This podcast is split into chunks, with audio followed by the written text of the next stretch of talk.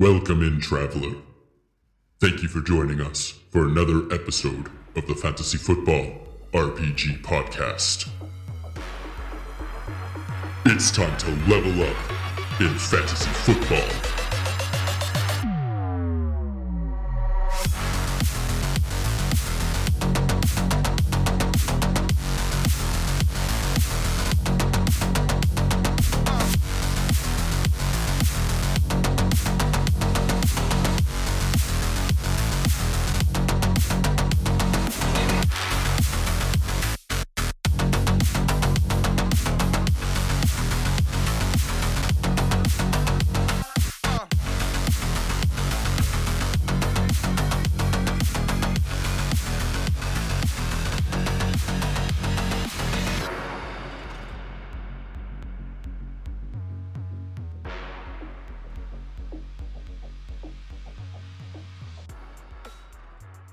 Right, everyone. RPG Nation, welcome back to another episode of the Fantasy Football RPG Podcast, number 34, kicking off.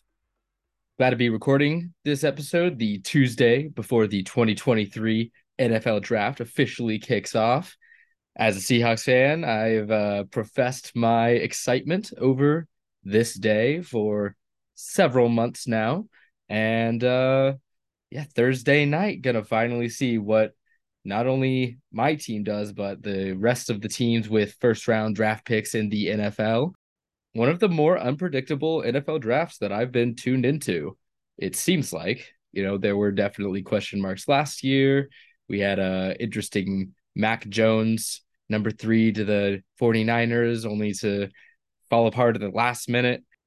And uh, this year, it just seems much, much more ethereal. We have four QBs, arguably five, that might get drafted in the first round, which is exciting. Although, you know, these QBs come with their fair amount of questions. There's no Trevor Lawrence per se among any of these guys. Even the number one, Bryce Young, as uh, smart as he is, as as fleet on his foot as he is, as good of a decision maker he is, he uh he's got that itty bitty frame that people are concerned about. I don't currently believe that'll be enough to stop the Carolina Panthers from selecting him number one overall. I'm just following the Vegas odds there with the minus 2000. But yeah, you go down the list and Anthony Richardson, can he translate his freak athleticism to smart decision making and accuracy in the NFL? Will Levis, is he refined enough? Can he get refined enough with his arm talent to not just be a beefier, more manly version of Zach Wilson? And you have CJ Stroud, who I, I got to say, that's the most shocking uh, fall to me in this draft so far. Is is he was seemingly the guy that was going to go number two pretty easily, if not number one, uh, to the Panthers. And since then, the odds have flipped in a major way. Uh, a lot of reports coming out that he he might not even go in the top seven, eight picks, which would be pretty wild to see and interesting to know what the reason really is for that. Uh, besides just the Ohio helmet, and then obviously you got Hendon Hooker, who could have gone a lot higher if not for his injury. Uh, just another kind of question mark about how he'll bounce back from that all these guys could very easily go in round one. So definitely exciting and, and stuff to pay attention to. Um, we've talked a lot about the RB class as well, it being very robust, lots of interesting talent there. And the tight end class is also a lot of good names to be watching there. There could be several uh, tight ends taken in this first round. I would I would wager maybe two or three tops, but still uh, not that that matters super heavily for a fantasy perspective, but still, you know, nice to have high draft capital rather than low draft capital when you're talking about any of the guys that you will potentially be drafting in a couple weeks here if you haven't already. Am I leaving anything out? I can't. Oh, right. I guess there's wide receivers in this class. Uh, not too many in my opinion, worthy of getting super excited about. Uh, everyone knows Jackson Smith-Njigba by now, if you're paying attention. and uh, you know that that second, maybe third-ish tier of Zay Flowers, Quentin Johnston, Jordan Addison, those types of guys. Um, they they all have their bumps, man, for sure. So we'll see how many go in this first round. It could definitely be a couple still, but just not the year to need wide receiver, unfortunately. Uh, specifically for a lot of my teams that pretty desperately need wide receiver. But tonight we'll have a, a very fun episode gearing up to Thursday.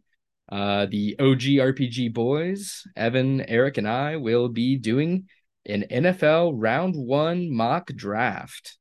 We will uh, take turns picking guys at specific picks and telling you guys why we think those will be the landing spots. Probably going to be wrong on a fair amount of them because uh, trying to predict the NFL draft is hard.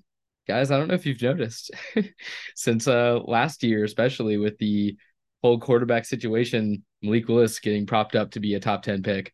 Um, it's it's hard. A lot of smoke. You never really know what a team's thinking until they make the pick. And so we're gonna go through them, but it's more or less a way for us to talk talk shop about the what we view as the top 31 thir- well yeah 31 guys uh since the dolphins don't have a pick uh and and let you guys know where we hope they'll go think they can go all that good stuff now would be about the time I tell you guys to strap in for that anchor ad. But unfortunately, I may have jinxed us last week talking about how they were still giving us money for that ad. Looks like they have grown wise and they have canceled our ad our ad agreement with Anchor. I'm guessing more than likely because it's not a thing anymore. Not that we did anything specifically to uh, incur their wrath. But that means uh, less time for you guys to get right on into the episode. So, as always, thank you, thank you, thank you for listening to the podcast and enjoy.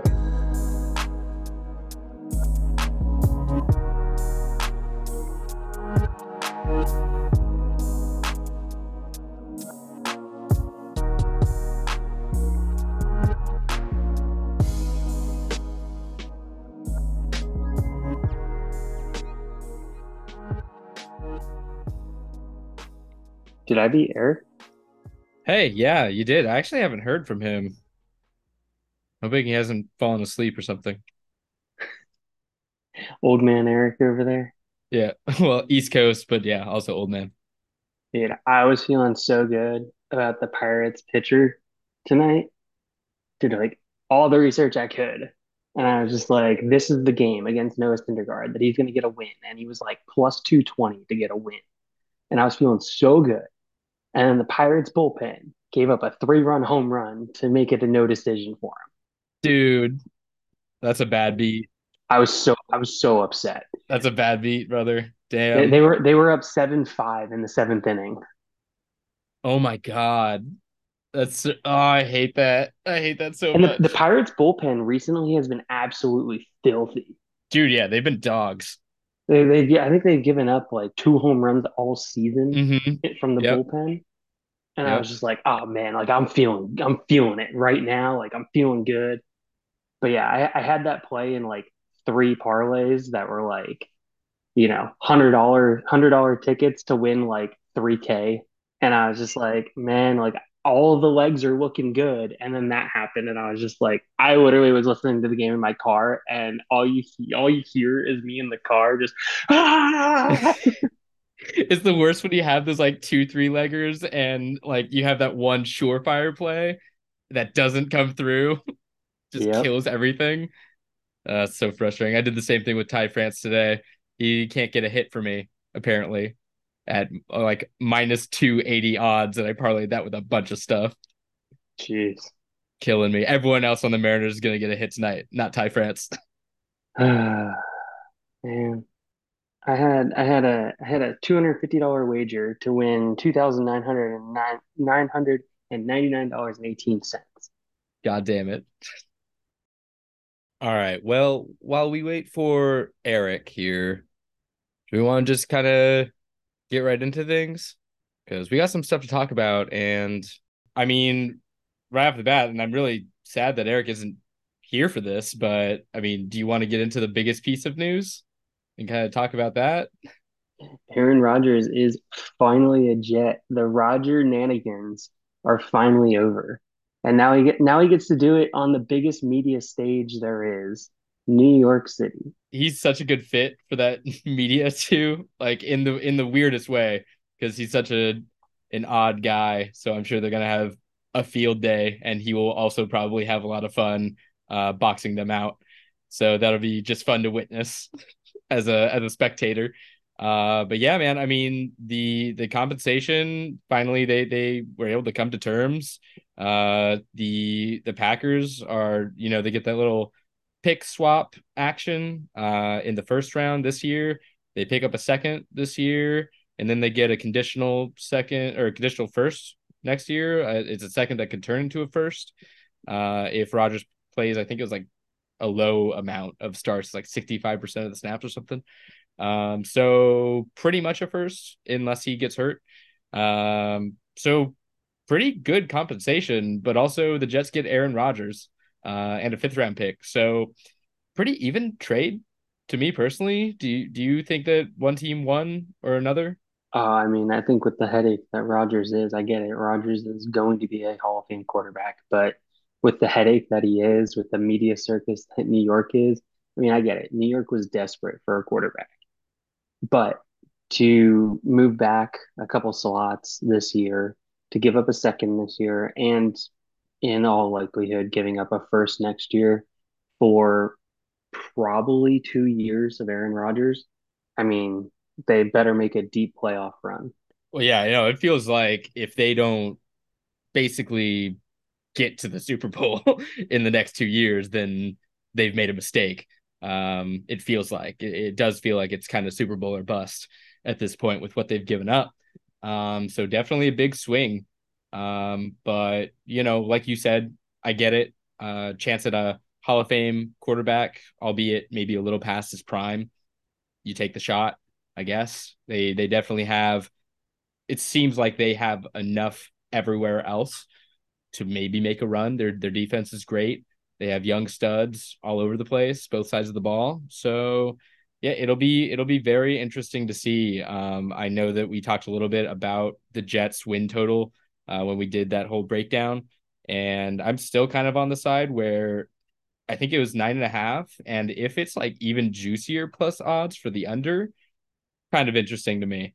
So keep an eye on that. I don't know if it's been fully baked in or if now there's a little bit more juice uh that you can get there, but something to look at.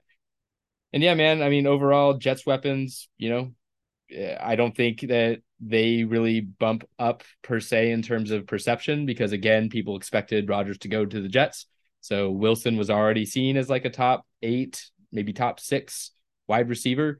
Uh, and I think he is still that, but it is nice to have it finally done maybe a little bit of baked in chemistry with Allen Lazard. He could be a late round thrower um, if you want to get on that train. But yeah, overall on the offense, wheels up, and I guess we will see what what Jordan Love really has in him because haven't really gotten a chance to see him in real games yet, any real meaningful games, especially as the day one starter. So I'm kind of excited to see what he looks like. Uh, I don't have a, a ton of hype or hope personally because I don't know. I feel like he would have done something or earned the job or I don't know. If this this Rodgers thing wouldn't have gone on as long as I as I think it would have if if Love had shown to be an adequate replacement. So, but now we will finally see. Uh, maybe Christian Watson can be his go-to guy, and they can get something done there. Yeah, it'll be interesting to see for sure, and uh, should be fun to watch football finally with uh, the Jets having a quarterback. You know, J E T S. You know, they, they're gonna be chanting all along, and uh, I think the biggest question now is, does that make the East the best division in football? It it was already pretty close, man. When when you're talking about the New England Patriots that are still led by Bill Belichick, the best coach ever, basically. Uh, it seems like it's very well rounded, lots of firepower. Yeah, it, it is certainly a good argument to make, I think. I mean, is it even an argument, really? it it doesn't really feel like there's much to be argued. I mean, I, I would make the argument that the other East would give it a run for its money. You know, the NFC East. Yeah, I I would agree with you. It gives it a run. But yeah, I just I, I do think that the AFC East beats it out just in terms of consistency and just both sides of the ball, all the teams, you know, besides the Patriots. But again, I think you get that big Bill Belichick bump there. But okay. Uh yeah, we we will definitely I think that'll be kind of a hot topic, especially going into like training camps and stuff. We'll be talking all about Aaron Rodgers and who he deems uh worthwhile to throw the ball to loudly as he does. And uh so moving on though, we'll we'll go ahead and take it to a little bit of draft talk because man, it's it's finally time. 3 months ago it felt like it would never get here, but we are we are the week of the NFL draft and it's very very exciting and coinciding with that excitement and that tension, we had a bit of an odd shift over the last couple days. Uh, a big big shift where Will Levis went from being the uh, number 2 guy uh, in the Vegas odds by pretty good margin to there being some rumblings and some rumors that he's actually going to go number one. And the odds uh the the betting odds certainly kind of gravitated towards that as well. I mean don't get me wrong bryce young is still the guy. Uh he's still minus like 1500 i think last time i checked. But will levis is now i think 10 to 1 uh, which moved up from 20 to 1, which moved up from 50 to 1. So pretty significant movement generally. And then I don't know how much can really be gleaned from this, but it, it went on like the Pat McAfee show. I've heard a couple other podcasts talking about it. This uh, Redditor that came on to our sports betting and or our sports book, I believe, and claimed that he knew Will Levis and that Will Levis has been telling people that he was going to go number one to the Panthers and I, I'm pretty sure that came after all the line shifting for him going number one. So I don't think it like was caused by him coming out and saying this by any means. Maybe him coming out and saying it, you know, was kind of influenced by the odds. If if this guy's just kind of trying to do a a big prank, but I guess it's interesting. I don't know. It's it's wild. Is can you picture it all? Will Levis actually going number one overall? Is there any reality that happens? I mean, you know, I would love that because I got a ticket on it, and I've had a ticket on it since October. So, you know, I've I've spoke of my affinity for him uh, multiple times on the on the podcast. So, I definitely like him uh, a lot more than the fantasy community likes him. Uh, I feel like even if he does go number one overall, people are still gonna hate on him and say, "Oh, what a horrible pick by the Panthers! Like, what are they doing? They don't know what's going on, so obviously you can't draft him for fantasy." Like, there's uh, no winning for Will Levis. Like, if he goes high, people are gonna say it was a mistake and the team made a mistake taking him if he goes late, everybody's going to be like, yeah, I told you he was going to go late. So th- it's a no-win situation. It, it very much feels like the the Daniel Jones situation and everything that went in when he got taken by the Giants back then. You know, everybody in the fantasy community was not high on him. You could get him super late in drafts for you know the formats, and it was just one of those plays that is just like, okay, you know, he's a starting quarterback. He's pretty athletic you know, for a quarterback. Um, but I was trying to scour the internet for mocks that had him at one. And the only mock that I found was the Pete Prisco mock uh, with CBS that had him as the number one overall pick, and he had Bryce going two. Um, so that was the only the only pick or the only mock that I was able to find the the Will Levis pick as number one overall, and that mock just came out today. Yeah, I mean, for me it, it, kind of feels like in terms of the odds shift it it feels like uh like a mac jones situation if you recall that when it was kind of almost almost a lock that he was going to go three to the Niners, and the the odds certainly reflected that. I remember seeing it at like minus three hundred, uh, and being like, okay, I guess that's what's happening. And then the, obviously that is not what ended up happening. Um, so yeah, I I I kind of sense a little bit of that in the air, possibly, but it is interesting with with how um just how divided the community is on Will Levis that that he's being propped up this much by betting sites uh, specifically. It's it's definitely fun to kind of follow your nose when these odds shift uh, because it can definitely be telling. You know, sportsbook don't want to lose money and they're kind of playing the guessing game as much as we are. So it's it's certainly interesting, something to keep monitoring. I'm sure when we do our mock draft later, Will Levis will fall somewhere and we will talk about that. But moving right along, we uh we also had some unfortunate news um that I guess we'll we'll drop in here. You know, definitely a, a guy that a lot of people were hopeful for, Jameson Williams, to uh come off of a a year where he was injured and didn't see more than one catch. Uh, we were really, I think, as a community, a lot of us were hoping that this would be his year to shine. Unfortunately, suspended for six games due to sports betting and not even football sports betting because, you know, that's not happening right now. But he was at the Lions facility betting on basketball and, you know, six game suspension. It, it's definitely, it definitely sucks. Um, in a lot of different ways. I mean, one, if you took him fairly highly or traded for him or took him in a rookie draft last year, you, you know, that's six games where you're not going to get points. like right off the bat, that sucks. But beyond that, I mean, are you worried a little bit? Because I'm worried about his just Dan Campbell just doesn't seem like the kind of guy that appreciates this kind of nonsense. And I heard today that to uh to grieve his suspension, Jameson Williams was out in Vegas betting on UFC fights over the weekend. So, yeah, what are your what are your thoughts? I mean, should we be worried beyond the six games? Is it just like you know value tanks a little bit because you know that's six less fantasy relevant games, or, or are you worried a little more about his long term future? So, what I think is going to be interesting and is going to be very directed by the draft is what do they do? Because I think it's pretty clear that the Lions want to win this year. And I think everybody knows and everybody would agree they're not going to win with just Amon Ra.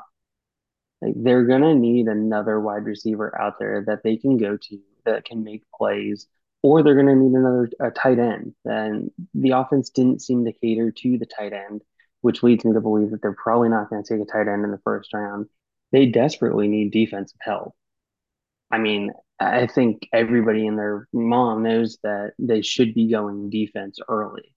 But with the suspension, it makes me wonder whether they're going to consider with you know one of their one of their picks in the day one, day two, going with a wide receiver.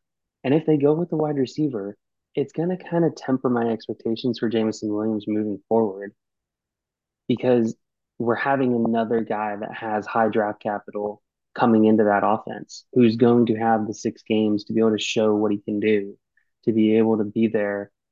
And Jalen's going to be coming in basically after barely playing, coming off of a, an injury season, and then he's missing the first six games. So I think it's a big blow to him. I think Dan Campbell is probably going to have him in the doghouse for a little bit starting out.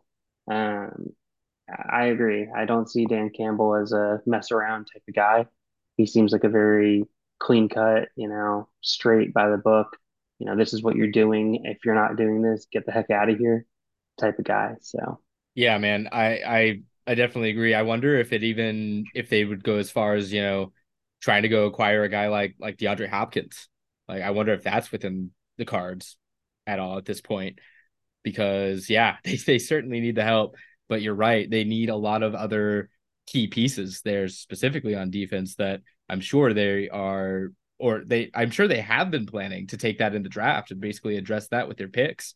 Um, and and with this Jameson Williams thing, that does kind of throw things into turmoil. So I think maybe maybe they compromise there and try to get a free agent guy or try to trade for a DeAndre Hopkins. Maybe uh maybe they pull old Will Fuller out of the out of the shed and dust him off and see if he's got anything left but they they need to do something. You're you're definitely right about that.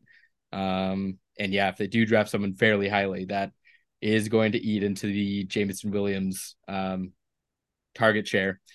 Uh, and besides that, yeah, I mean, it's just not what you want to see, man. Like the the culture wise and like just the decision making, it it calls into question uh, what's going on in his head. I know he's obviously still a very young guy. I've made plenty of uh, mistakes, not this drastically where it's cost me, you know, millions of dollars, but I've made my share, my fair share. So I get it, but you would expect these guys with with how much there is to lose to take things a little more seriously. Um, so that that is slightly worrying. But uh, onto onto other news here. Um, one that I'm sure you will just love to just talk circles about is oh Matt Patricia being hired to the Eagles.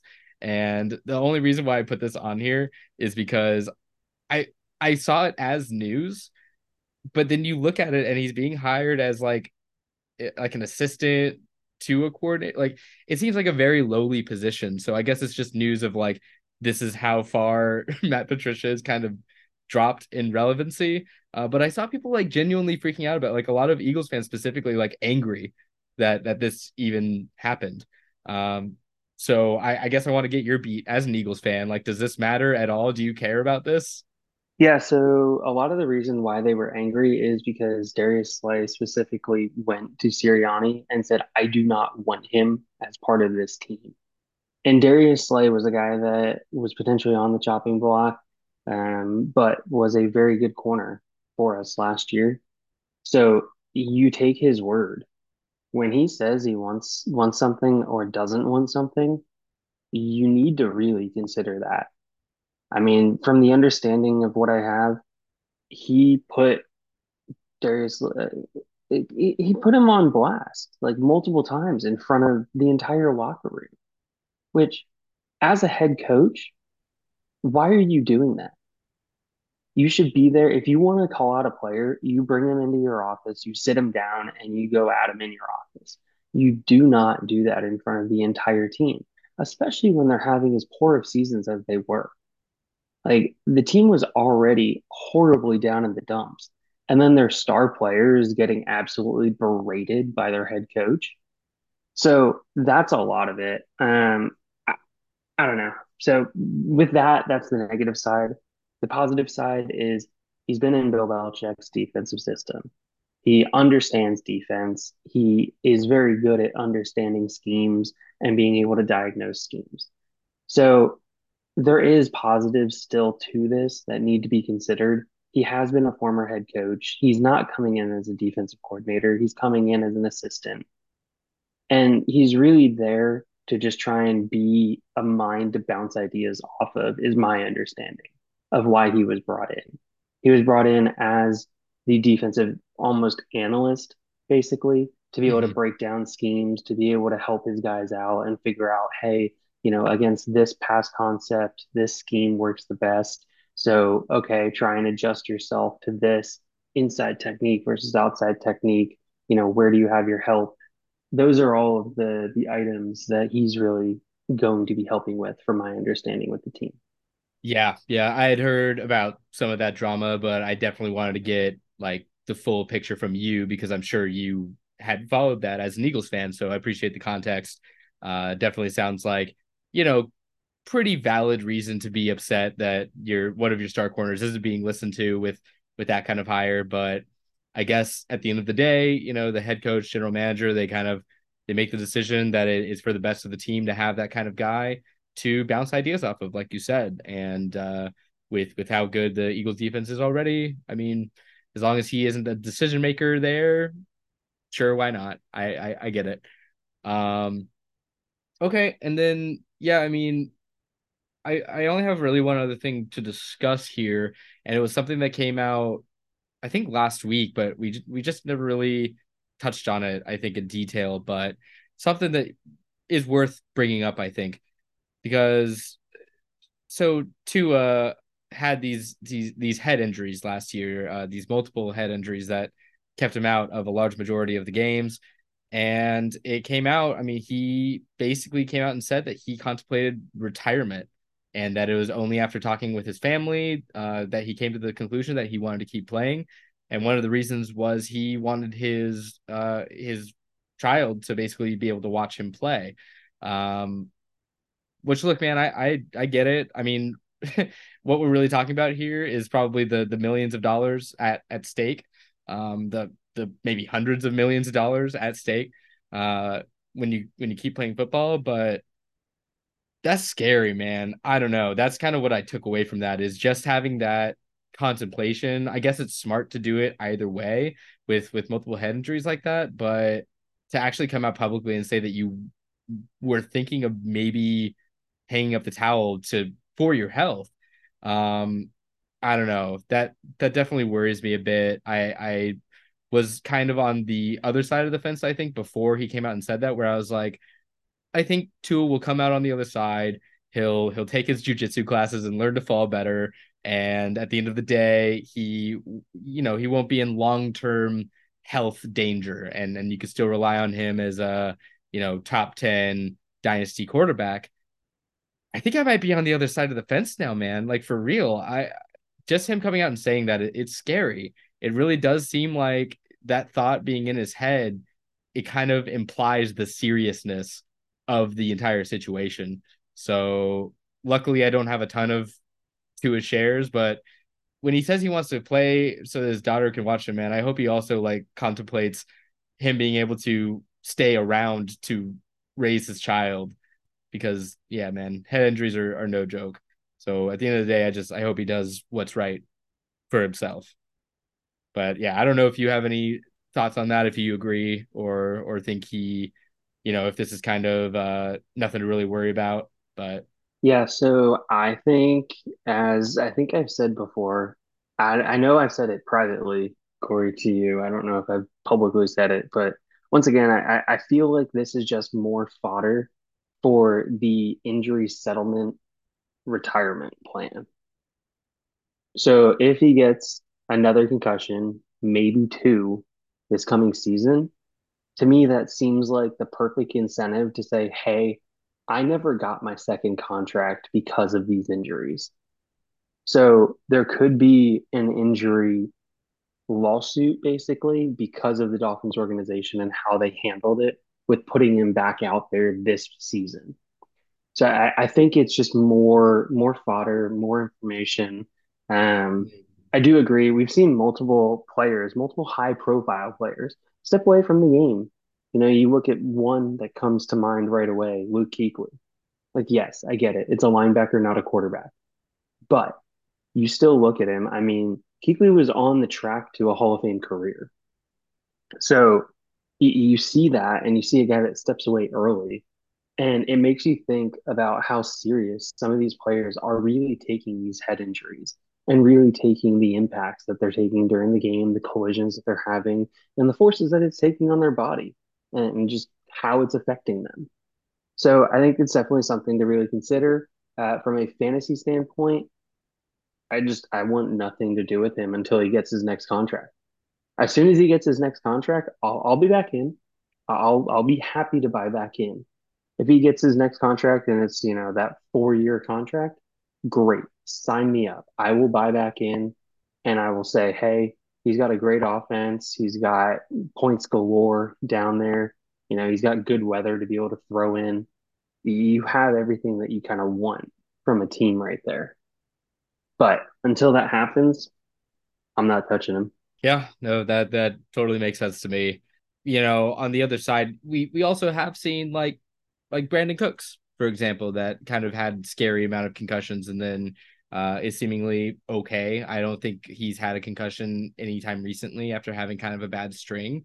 Um, but that really can go either way, man. It like Brandin Cooks should count himself lucky uh, rather than you know setting any sort of precedent of like oh concussions aren't that bad and you shouldn't be worried about sustaining multiple of them within a year no man they're they're not good they're very bad and and they should be taken seriously uh, that's definitely a good point with the injury uh, settlement as well. Um, that that is a very real thing that could happen. Especially, I mean, yeah, if if it comes out at all that the Dolphins put him out there too early, and because I know they're they're kind of hiding behind the oh no, it was like a back or like a neck injury, it, it wasn't a head injury. If it all comes out that that's not the case, oh boy, like strap in, that's gonna get really messy. Um, okay, yeah, I mean that's that's kind of it for news. I feel like it's been sort of all quiet on the Western Front because we are within a few days of the draft and things are kind of locking down a bit. Um, I didn't really have, I didn't really see anything else out there that I was like super confident and comfortable talking about that aren't just wild rumors for the most part. So yeah, I mean, the next thing would be this this NFL mock draft, but we should probably wait. Oh, just in time. I'm here. I'm here. You sound you sound out of breath. Just just just for that, Eric, we made sure that you don't get to pick for the Bears. no. Bear down. And and wait, and and even better, we made sure to not give you the Packers, so you couldn't screw them. That's really good. Nice job, Evan. So in the last 24 hours, Aaron Rodgers has been traded. I've had to work late. We got off the golf course late. They put us with a five sum. All of us shot our worst rounds of our lives. I spent more times in woods than actually playing the golf ball. Walked off the course at 9:10 when Evan called me, and I'm like, I'm screwed. And so the last hole was like played in the dark. It was ridiculous. And now I'm here. I'm out of breath. I'm tired. I'm showered. Aaron Rodgers is gone. The witch is dead. I'm fine. Have you just is the reason why you played such bad golf as you were just fantasizing about Aaron Rodgers not being a Packer? I literally had like an erection the entire round because of Aaron Rodgers being. It has not left me in 24 hours. well, dude, that's gonna that's gonna throw off your balance. It did. I kept falling forward. That's why I was missing the ball. That that explains it. That explains everything. Okay. Unbelievable. Sorry, whirlwind. I'm catching up. All right, what are we doing?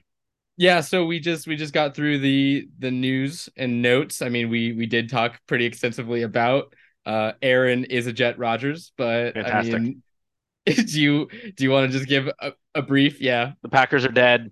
This is a great day. It's Christmas. It's Hanukkah. It's Thanksgiving. It's everything. Rodgers is dead. He can go back to ayahuasca or wherever he's from. He's dead. He's done. Go to his dark cave. I don't care. Everything's done. This is the best day ever. Would you say that you love what the Packers did? Uh, you know what? I swear to Oprah, if they have three Hall of Fame quarterbacks in a row, I'm literally going to jump off some kind of ledge, and I don't know what it is, but there will be a ledge that will be jumped. I mean, his name is Jordan. I'm actually Patrick Mahomes in disguise love, so you might want to be careful. Don't you put that evil on me, Ricky Bobby. uh all right well but yeah man you were actually just in time we uh yes. we had just gotten done figuring all the news out and we are about to jump into this mock draft uh we have it at the bottom of this doc if you want to follow along we got all of our initials next to the teams that we're going to be picking. We're just kind of gonna we're gonna alternate and uh, pick teams or pick players for the teams that we're assigned to. Also, I apologize to the listeners about how much of a whirlwind that was for the last like three minutes. Yeah, and uh, just as a reminder, we'll be doing uh, all seven rounds, so we should have you done about like four a.m., five a.m. tops. Perfect. Just just in time for Eric to go to work. Yep, mm-hmm. that's perfect. Sorry, I was cheering at the Cubs getting that last out and getting out of the inning. Oh, did uh my Mariners were up? Yep, Mariners beat the Phillies today. That's a good day. Boo. Pretty good match though. I mean, we both kind of suck, so it's fun to watch. mm. I mean, it, it, was Gilbert on the mound today, wasn't it? No, he got pulled back for some reason. I still uh, haven't okay. figured out why. I never looked it up, but who was it? Was it Brash? I know it was Marco Gonzalez. Yep. Yeah. Two strikeouts. Very cool. All right. Uh moving moving on. Uh but yeah, yeah, let's let's let's dive in, shall we? I mean, it's it's draft time, baby. We're we're two days away. I I'm super pumped, man. I I cannot wait to actually find out where these guys are going. You're not al- you're not alone, Corey. But we're gonna go ahead and tell you, uh, we'll tell everyone where these guys are going, because we're gonna be hundred percent accurate on our mock draft that we're only doing a third of each, and not doing any trades.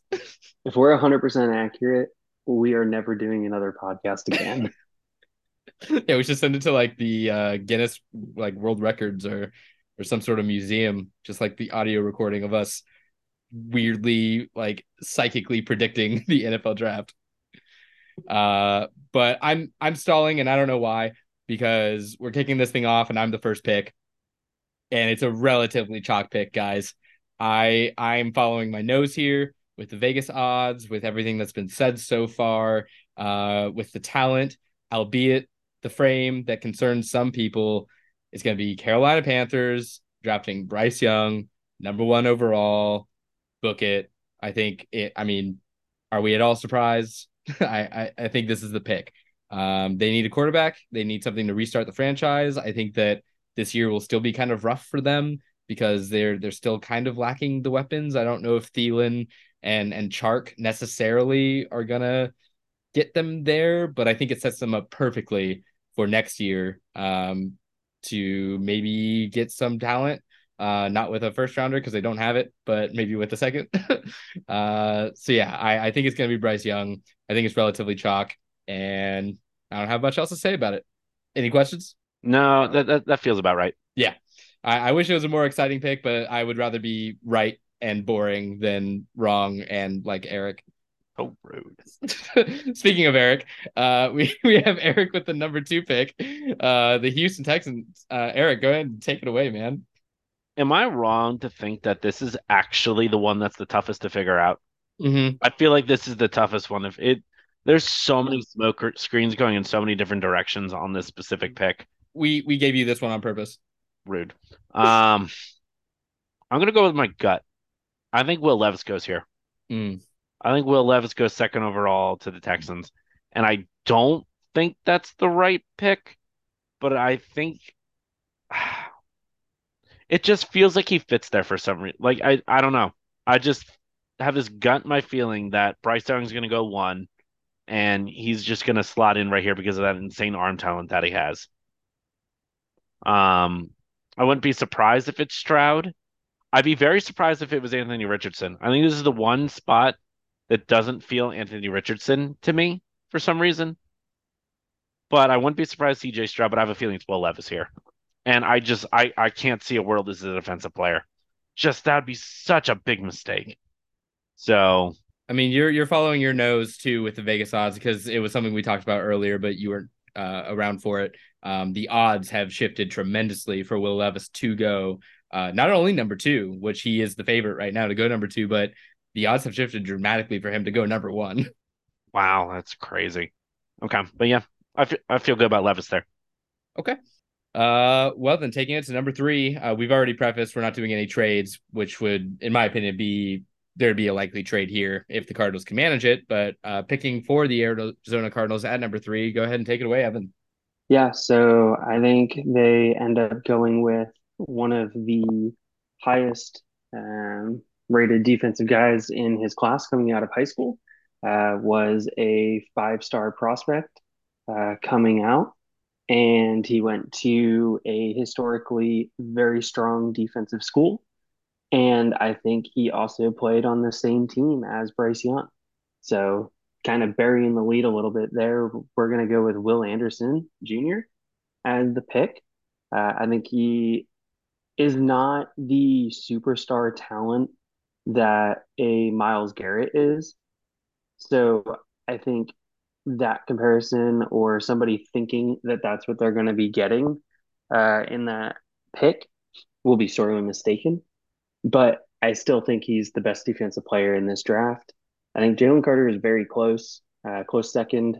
Um, I think Tyree Wilson probably has the highest ceiling of any defensive player in the class.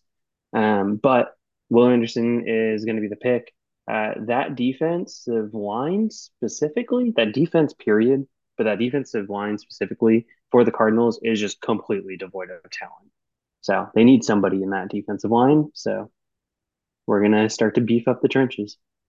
That that totally makes sense to me. Um, I I agree with you. I I think it's Will Anderson by a very slim margin. I'm very I'm still very interested in Jalen Carter. I know that there's been concerns thrown out there, especially conditioning, but he just seems like if he can just get that tuned in, which that feels correctable of just like making sure he he's a little more on the cardio and he can he can catch his breath and, and get some crazy plays in. I think Jalen Carter could still be the best in the class, but Will Anderson seems safer. Uh, and the Cardinals need basically a surefire hit here at three if they're going to start turning this ship around or even attempting to do it. So that that feels right. Okay, taking it to number four with the Indianapolis Colts. I mean, uh, Eric took my pick because I had Will Levis going. Um, I, I I think that that is a very good fit for him. Um, I think that basically the Colts have been looking for a Will Levis for a little while now, and uh, they would love to get him, but seeing as they can't, uh, because in this draft the Texans got him. Look, it, it feels like a CJ Stroud spot because I also had CJ Stroud uh, going number two. But knowing Irsay and knowing how that crazy dude likes to operate, I'm gonna go a little outside the box, like I think he would go, and I'm gonna go ahead and roll with Anthony Richardson here. Wow, we have CJ Stroud dropping out of the top three. And look, that wasn't my like plan or mock or anything, but that is also like eh, this isn't the end all be all, but that's also following kind of like the rumor mill and and betting odds and and all that stuff is like CJ Stroud. I heard today someone saying that he could fall out of the top seven, top eight. And I don't know why really. And it feels like smoke because of that. Like I don't really get the reasons, but it's being said with which is kind of crazy. Hmm. I like it though. Yeah, I just think with with that kind of dynamic player, his ceiling so high. Uh, I think the Colts have consistently shown that they want to be a team that does not rebuild. They just go, go, go. And I think Anthony Richardson, with his athletic ability, provides a chance for them to not have to deal with as much of a. It sounds a little weird because I know his big knock is like he needs to acclimate and they still a little raw, but I think he could end up being Lamar Jackson esque with his legs and just instant impact, like let's go and and try to compete, which is something I think the Colts culture has shown they want to do. I like that though. That that's a I like your argument behind it too. I think you're right though. I think if Levis doesn't go to the Texans, Levis feels right there, right? I yeah, I I, I really do think so. I actually had, I actually was wrong. I had um, well, in my latest mock, I had uh the Cardinals trading to the Titans and the Titans picking up Will Levis. Mm. Uh, but we're not doing trades.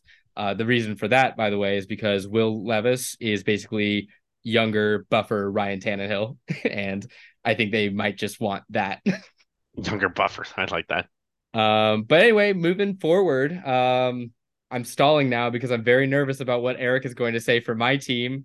Eric, this is still we're trying to be accurate, so please, so please be accurate. Please pick a player that should mm-hmm. go in the first round.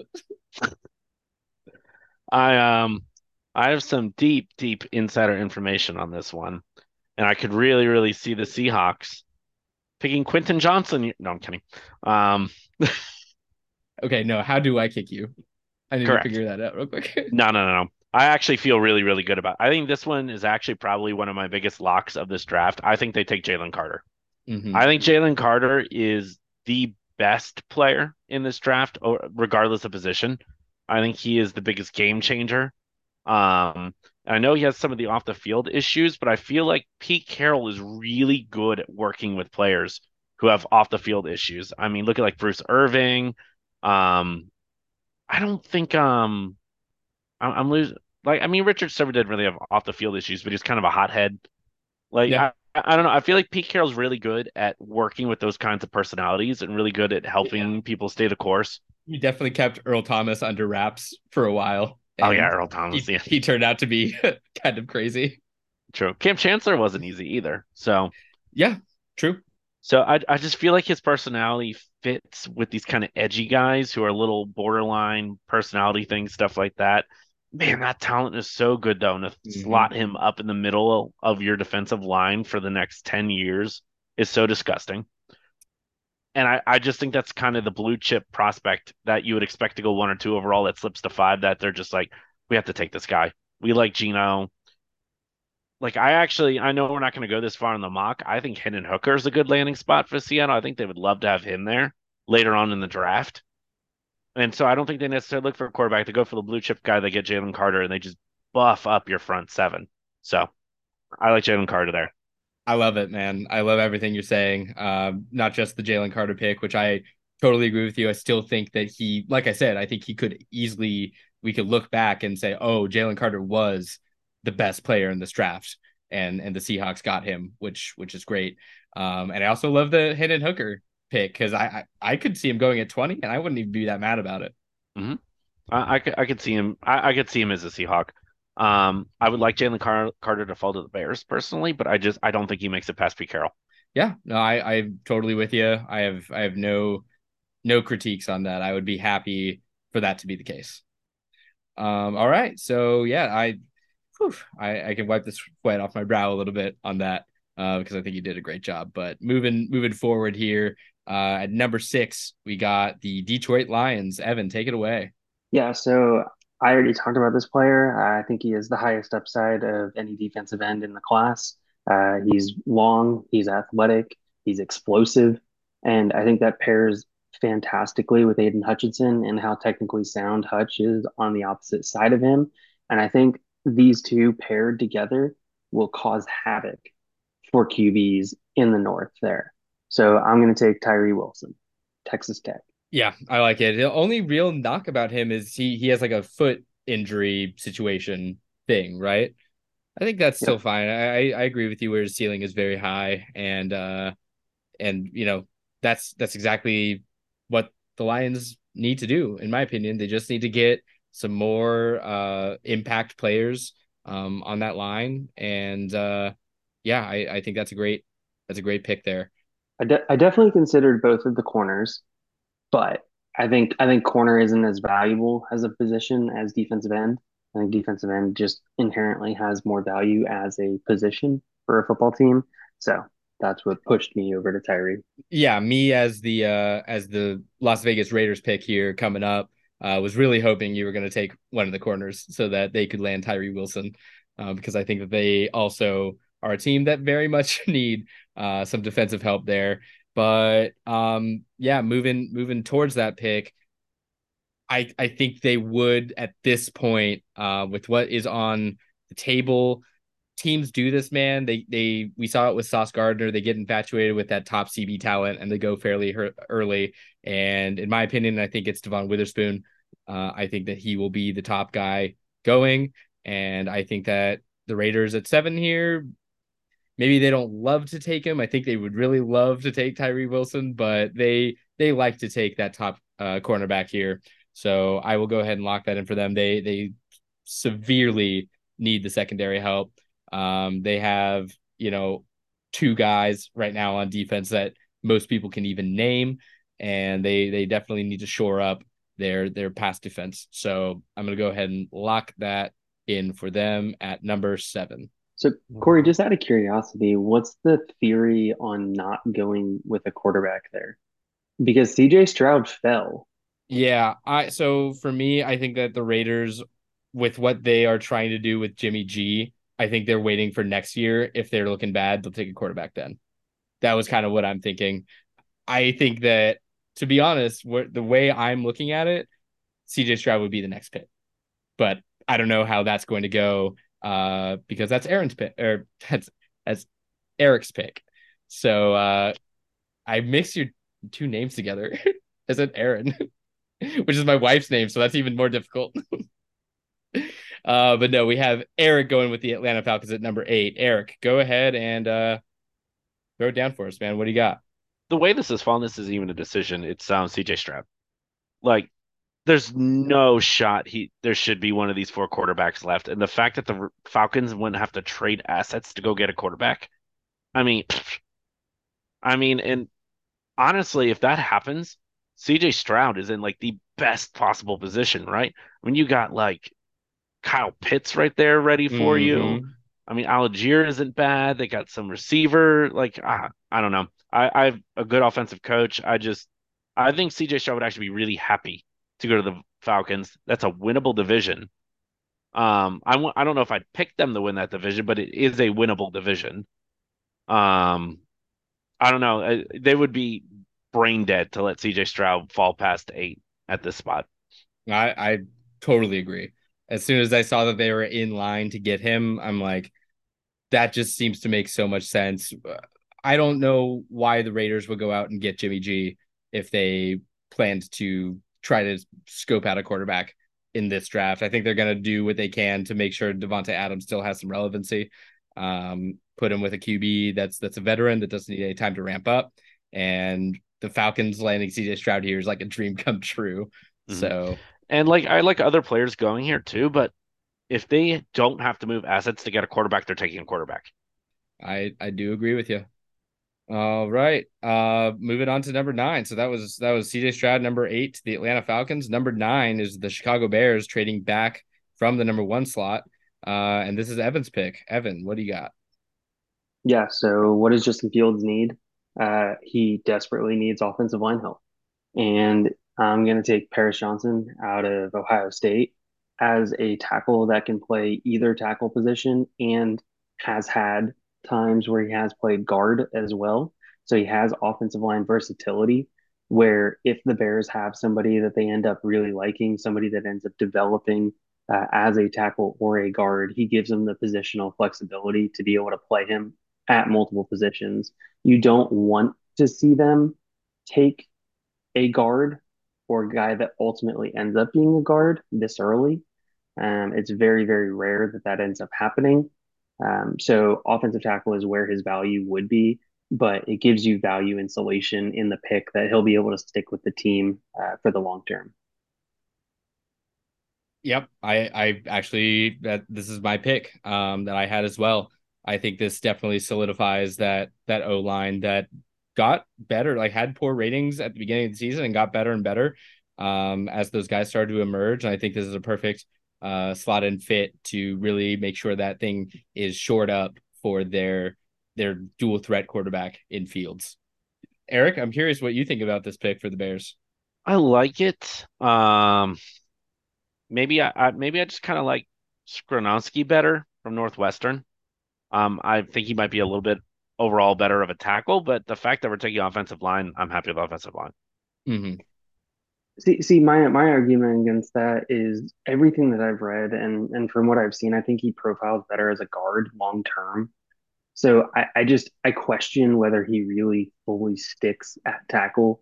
And okay. if he sticks at tackle, is he as high end of a tackle um, as you should be taking? Okay, that's fair. That's totally fair. Hey, if if we're taking offensive lineman, I'm happy. Yeah. Okay. Sounds good. Um, and then moving on to number 10, my pick uh, for Evans Philadelphia Eagles. Uh, this might seem a little weird, but I want to get your beat on it, Evan, because I look between the two guys, right? It is another year where, just like last year, you have these two cornerbacks that are kind of flip floppy as like the 1A, 1B. And seeing Devon Witherspoon go number seven to the to the Raiders I think the Eagles swoop in here and take what could end up being the best cornerback in the draft in Christian Gonzalez.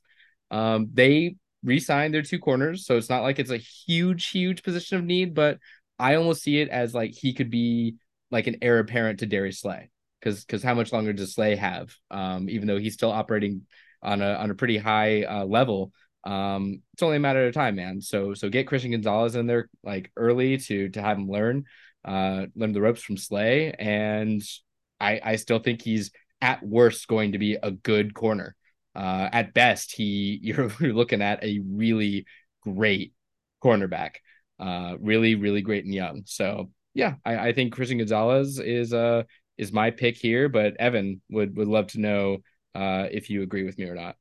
Yeah, so I, I think it's going to be really interesting to see. I would love for them to go corner. I feel like you can never have enough corners. Mm-hmm. Um, but I think it'll be really interesting to see how everything plays out because of the fact that they do have Darius Slay locked up. And I mean, you look at his dead cap numbers over those next couple years, they're pretty high dead cap numbers because of reworking the deal and restructuring it. So it basically makes it improbable, close to impossible to cut Darius Slay uh, over the next two years. And then you bring up and you start looking uh, at James Bradberry's deal. And when you bring up James Bradberry's deal, who once again also has a new deal. So you look at his deal and the dead cap numbers, once again, that's another guy who's not being cut for the next two years. So you have your corners kind of set for those next two years. So I, I think there is an argument that they would go away from that position because of that. But Christian Gonzalez as a tackle or as a talent, sorry, as a talent is just incredible. He is probably my favorite corner in the class to be able to watch his athleticism. Just I appreciate watching him play. The the shutdown ability, you know, and he, like I said, you can never have enough good corners. Mm-hmm. So, but I personally would prefer them to go defensive line. Um, there's an argument over who on that defensive line would be the pick. Okay. Yeah. Yeah, I think that's that's definitely fair. All right, but th- this is going to be an interesting one I think because I definitely I'm on the wavelength now that I think at number 11 the Titans are are going to move up or are going to try to. I think so too. But having them stuck here at 11, I'm interested to say what uh interested to hear what you have to say Eric for this pick. I do very much agree that I think they will end up moving up. This is a very tough pick. So if they don't move up, we're assuming at this point they're keeping Tannehill. I think they go and grab Jackson Smith and Jigba here. All right. I, it it just it feels like I mean they have Treylon Burks, but they have a aging Derrick Henry who's gonna decline at some point. And if you are stuck with like Ryan Ryan Tannehill, don't you want to try to improve his weapons around him to at least try to as an offense here. And it just feels like he would fit in pretty well there. Um, you have Burks being the big guy who runs the deep routes. You have Smith who can run the slot. Jackson Smith-Njigba, sorry. Man, I don't. That's a tough pick there. Well, I, I for one, in my opinion, here you at least did a good enough job to have sniped me because I was going to pick him for the Packers pick coming up here in two picks. Mm-hmm. So you snipe the Packers, so you can be happy about that. FTP. But what? Yeah, what do you think, Evan, about the Jackson Smith-Njigba pick here for the Titans? It kind of kind of takes his value a little bit, right?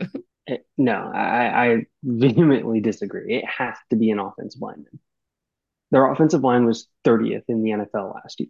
They created 0.8 yards per carry before contact for Derrick Henry. I, you can't win games without your quarterback being protected, without Derrick Henry being able to run the ball for 120, 140 yards a game. That's just, it, it's not how Tennessee plays football. So to me, I'm looking at this and I'm saying Broderick Jones as a Georgia guy to bring in the Georgia fans. You're going to have him coming over from Atlanta. He's close to home, southeast. Darnell Wright, a road grading tackle. Like, what better do you want than a mauler as a tackle with Derrick Henry running the ball behind him. He's got work to do in the pass pass blocking game, but yeah, Darnell Wright absolutely just trucks people and just manhandles them out of the way. Skoronski would have been available here too, right? Skoronski would have been, but w- once again, I- have made my kind of yeah, yeah, my points on him. I, I don't think he sticks at tackle long term, um, which is why I would prefer one of the other two that I mentioned. Makes sense. Okay. All right. Well, by the rules of the game, though, that is where he will be locked in. So I can't pick him in two picks. Uh, but luckily, I have Evan stalling for me at number 12 with the Houston Texans. So, Evan, take it away. Yeah. So um, it's kind of difficult to, to make the pick because I don't really see anybody that I'm crazy about um, when I'm looking at the board and who's available. Um, I once again go back to you take a rookie quarterback, typically you pair him with a wide receiver. I just I, I don't without Jackson Smith-Njigba being off the board, I just don't see a wide receiver that is a top 15 guy that's left. Um, so with that being said, all of a sudden now you're going to start investing in the offensive line and you know you look at it and you say okay they already have a left tackle um, so you start looking at guys that could have positional versatility to be able to play some tackle, play some guard in the future. And this to me feels like a Peter Skoronski location. Yeah, that, that makes sense. Protects the uh, the new franchise quarterback. Sounds good to me. I'm I'm tilting here. I got the Packers here next, and I was really the JSN was going to be a lock for me. But knowing he's off the board, I might do something a little spicy. I don't know. I don't know how you guys are gonna feel about this. This this might be a little too spicy, but what do the Packers need at this point? Kind of a lot, but to revitalize and sort of reinvigorate the trust in specifically the offense within with Aaron Rodgers leaving a massive void uh, in the talent there supposedly. Um, look, they they have Christian Watson, and they have literally nothing else. So you would think maybe okay, they take a, a wide receiver here. Do you guys know who the tight end is for the Green Bay Packers? Oh, it's a uh, Digba. Um, yeah, oh, exactly. Oh, what's his name? I know it. Deguara. Uh-huh. Deguara. Uh, oh yeah, yeah, yeah. Yeah, you, yeah. are correct. Uh, he's the worst tight end. He's the worst starting tight end in the league. I I dare you tell me who has a worse starting tight end. Detroit. Okay, Brock Wright had a had a really clutch catch one time. All right, I don't think Deguara's done anything. So what I'm going to say here is that they they killed two birds with one stone. They get some protection for some pass blocking with a with a killer tight end, but also one that can catch the football. And it's not going to be who you think. I'm going to take Dalton Kincaid. Ooh. I think when they look at it, they maybe see Michael Mayer as a maybe a little more reliable as just an like a well-rounded guy, but when they're looking specifically for the pass catcher, I have I have started to grow closer and closer towards that Dalton Kincaid uh, ceiling uh, for being able to to really be a weapon for this offense. So I'm gonna go ahead and lock in Dalton Kincaid. Hmm. I like that. You like that, even though he's a Packer? I think I did a good job then in that case. Yeah, I mean it it fits. Perfect. Love to hear that. All right. I'm happy. I'm not happy about it though. I don't want them to take him. Uh, okay, then I think that's solidified that I did a good job.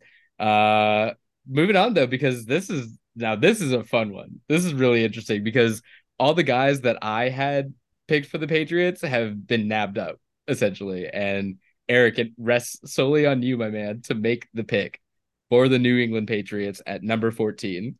This is gonna sound so off the wall, but it's the Patriots, so it's not gonna be off the wall. I really, really think they're going to go Jordan Addison if this is the way it falls. Wow. Because I think Robert Kraft has been calling out Belichick a bunch and how bad the offense was and everything like that last year and how their first round wide receivers never work out. I think Belichick's going to go, screw it, give me a weapon. I mean, the receiving core is not good. I mean, Juju is fine, but I think it's going to be a reach. I don't think Jordan Addison should go here, but they got to add something, right? And I, I, I was thinking about Bijan maybe, but uh, they've got Rhamondre already. I don't think that's an option. It just feels like they this feels like a reach for a wide receiver. Now, if Jackson Smith-Njigba falls here for some reason, I think that's easy. But I think they pretty much are locked into reaching for some sort of wide receiver unless someone falls from the heaven down the draft board. Okay. Yeah. I mean, in my opinion, uh, if they're looking for wide receiver, I think maybe it's more likely that it's a Quentin Johnston spot because he fills a role that I don't think they really have right now. I'm and I'm open to that too. Jordan Addison is a little more of that like like kind of that like Tyquan Thornton a little bit kind yes. of profile, right? Like kind of smaller and, and more fast. But doesn't that feel like a Belichick kind of give me the smaller guy who can run the little routes and have Mac dink and dunk to him, and I don't know. That that feels more like a Belichick style type of okay. move there, but I wouldn't be surprised if it was Quentin either. Like I said, I think they want JSN. I think JSN yeah. is what they want. I just don't know he's going to be there. I definitely, yeah, I, I think a lot of teams very much want JSN.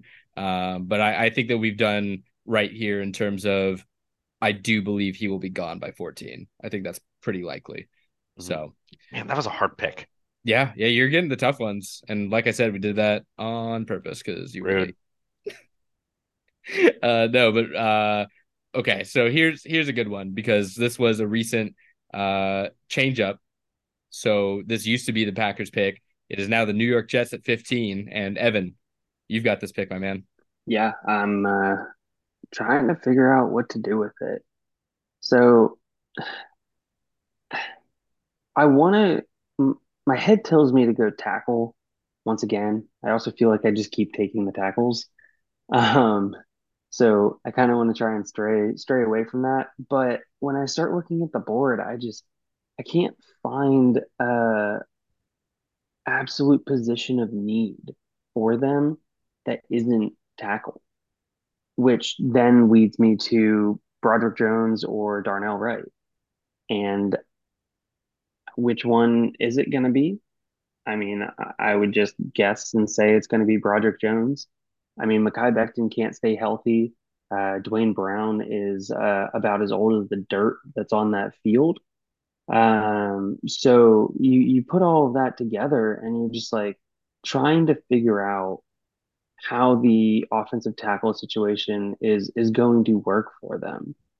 I mean, I think there there's talk of Duane Brown not even not even really coming coming back. Um, so maybe he ends up being the starting right tackle. Maybe he ends up being the starting left tackle, and Becton is the starting right tackle. Um, but I think I'm going to try and shore up shore up that offensive line for Aaron Rodgers. He's getting older. You don't want to. He can take a lot of hits. You've seen that in Green Bay, but you want to give him time to be able to survey the field, make plays, and it's also going to help Breece Hall in the running game. So yeah, we're we're to go with Broderick Jones here. All right. Yeah. No, I I do think that that does make sense. Um, just show up, show up the Orlando. I'm sure that Aaron Rodgers is to love that pick. You know, he he goes to a place with weapons already. He doesn't need to worry about them uh not taking a first round wide receiver. He he has plenty uh to work with already. So Broderick Jones, yeah, just just keep shoring up, keep making sure they can protect uh 40 year old Rodgers and make sure he doesn't break. um seems like a good plan to me. Um okay, so I got number 16 Washington Commanders here. And they're tough, man, just because they seem so heavily steeped in the rebuild at this point. Um, I think like a lot of the uh, like more competitive pieces are, are a little bit off the table. And okay, for me personally, if I was the Washington Commanders and I was uh, kind of steeped in this in this rebuild dealing with Sam Howell, um, I think you you want to start building from like the the line out. And so I do think that taking someone on that offensive line is probably the right call. Um, and so I am going to take who I honestly think might go earlier than this anyway. I'm gonna go take Darnell Wright here. Um, I think he's another uh, good OT, and I think just like I said, man, if they're gonna start this like weird rebuild, they have the 16th pick. It's a middle pick. It kind of sucks to like have to rebuild from this far out, but if they're gonna do it and do it right, then they should take offensive line here. Anyone have any other thoughts that they were thinking could go? I was kind of thinking Hendon Hooker, to be honest, but it feels a little too high. high. Yeah, it felt, felt a little high. high to me too. Um, so I think they they probably passed there, but I I might make the argument for Banks out of Maryland. Yeah, corner. Mm-hmm. I also would make that argument because I really wanted an offensive lineman to go to Pittsburgh. yeah, no, that that is fair. Um, I was looking at a couple. I was looking at a couple of CBs too. Uh, Emmanuel Forbes was a guy that I was kind of considering because they really can't cover anyone. Yeah, he is. He's kind of on the smaller side though. Uh, you're right, and I mean, honestly, what took me away from CB is I was thinking Emmanuel Forbes, but they need someone to stay with AJ Brown and CeeDee and CeeDee Lamb, and that just it doesn't seem like the guy, uh, in my opinion, to to go do that. So so let's play devil's advocate though. A big corner that has a physical father and Joey Porter. That's true too. Yeah, Joey Porter. I actually I do like that. That that could have been a good pick, but I, I mean I'm gonna lock in Darnell Wright here. But I I like that Porter pick. That's actually pretty decent. Okay, well that that takes us to number 17. Uh, we have on the board Mr. Eric picking for the Pittsburgh Steelers. Um, I kind of agree with Evan's analysis. I feel like an offensive lineman would be really good here. But the way this has kind of fallen so far, all the ones that should be taken by now, or the ones that are the value around now, are kind of gone. So I'm gonna go with kind of the the just the it just makes sense. Joey Porter Jr. Mm-hmm. Like, doesn't it just feel right? If he feels like a Steeler. Yeah, I could tell Evan really wanted him to drop to 18. yeah, it just, I mean, I I mean, I was looking at Joey Porter Jr. for them a couple picks ago too, and then all I was like, nah, I need an offensive lineman, but they all went. It's like, you know what? Like father, like son, Joey Porter Jr. So, and plus they need cornerback help too. So I really like him there. Um, I think he could be a long term starter for the Steelers. Yeah, that, that does seem like a good pick. They uh they definitely need to shore up that secondary. Well, uh, yeah, that that makes me makes me tilt a little bit right here, um, because of especially having, man, yeah, that's that's just frustrating. Having already taken a defensive end, uh, they're not going to take a defensive end again. And I feel like the top three ranked players that are best available right now are all defensive ends. Um, so yeah, it's really frustrating to see. So then I start deciding, and I'm looking at it going, do they take another tight end in Michael Mayer? That they obviously showed that they don't really understand how to use a tight end. They don't really want to use a tight end in that offense. do they take the tilt is real? Yeah, yeah, I know the tilt really is real here. Um, do they take a Brian Branch as a safety? Feels a little early for that. Um, so I, I guess I'm just gonna go with Deonte Banks. Um, get a corner. He played well for Maryland. You know, he he can hang hang with those guys. He can hang with NFL wide receivers. So I mean, they they desperately need corner help. Um, I think that's one of the biggest needs for the Lions this offseason. And uh, I mean, all they really did was trade away Jeff Okudah, right? Unless I'm missing something. Think that's all all they pretty much did is let's trade away a, a former top five cornerback that we took that never panned out. So I mean, why not take another shot at corner? And uh, yeah, we're we're gonna make that make that the pick. It makes sense. I mean, going back to the CB well, it, it might give Lions a little bit of a shudder just getting off of Okudah, but it look, man, it didn't work out. They moved on and now they have to replace the position. That's just that's just how it works. Um, and they certainly need again another team that desperately needs that secondary help so that uh, they don't put up 4800 points a game. Uh, so yeah, that that totally makes sense. And I am very excited and stoked to lock in this pick, which I think is is a massive fall from where not a massive fall, but a pretty a decent fall from where I think he'll actually go in the draft on Thursday. Uh, Tampa Bay Buccaneers at number 19 pick up Bijan Robinson. I felt that was coming for a while. That Bucks pick there, that just feels so good. Yeah, it, it feels really good. Um, look, it's a it's a weapon uh, that they desperately need on the ground game. Um, maybe not desperately if you're a Rachaad White truther. I'm just I'm not personally. I think that he is a good pass catcher, and that's it. I, I think compared to Bijan, uh, Rachaad White is just uh, gonna be a, a rotational uh, pass catching back sometimes um, to to spell Bijan maybe. But I think Bijan will come in there and be the focal point of that offense, uh, take some of the uh, pressure away from uh, Mike Evans and and Chris Godwin, and allow whatever quarterback is going to be actually starting for them, whether it's Kyle Trask, our guy, big Kyle Trask, uh, or okay. Baker or Baker Mayfield. uh, I think either way, they would love to have a, a weapon in the backfield like Bijan. And again, I just think that this this is great value for what I consider to be a pretty easy top five, if not a top three talent in the mm-hmm. draft. Um, yeah. So yeah, that's what I'm locking in. Any any thoughts or questions? No, that feels really good. That felt like a really good pick there for them. So I was really hoping that he would fall to the Chargers so we could mm-hmm. talk about the scenario where they trade Austin Ekeler on draft night and replace him with mm-hmm. Bijan. I think that would have been a good spot too.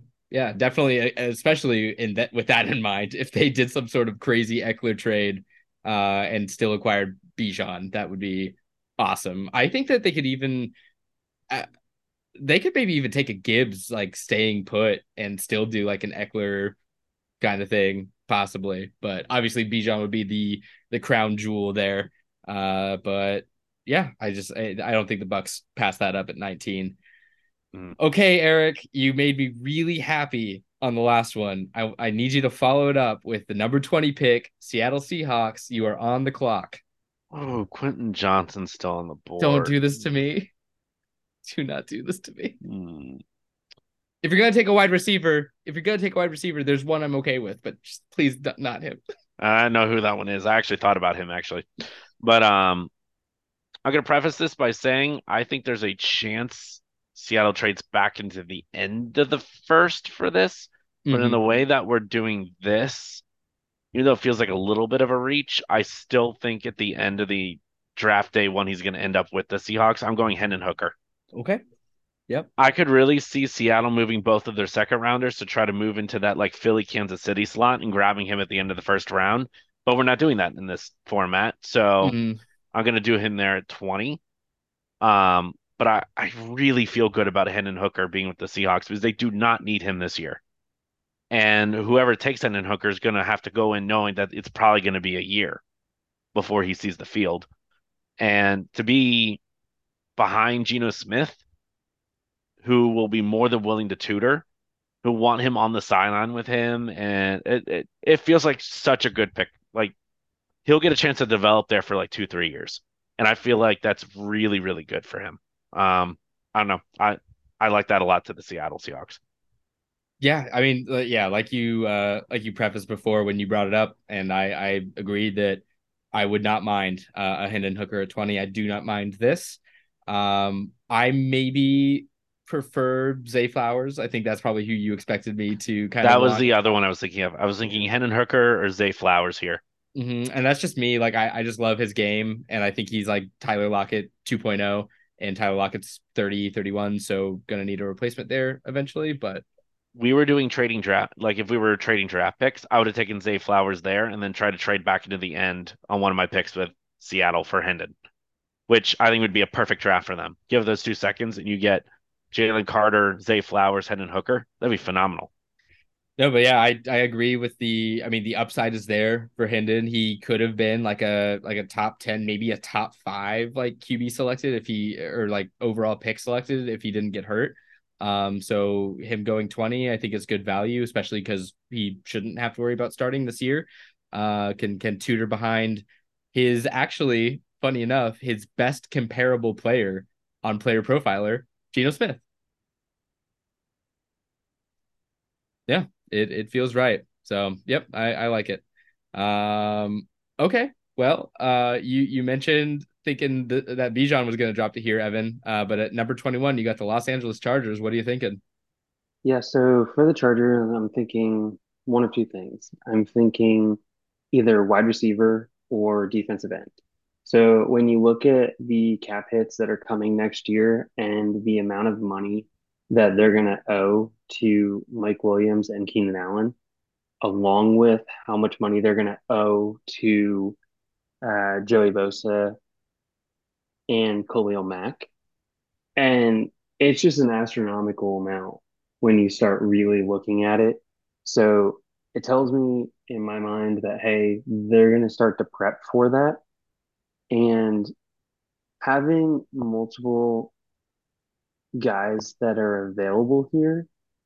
Um, and seeing that the defensive ends are the three top guys right now on my board. I personally really like Myles Murphy, but I think Nolan Smith would be a better fit for that defense. So I'm going to say Nolan Smith here.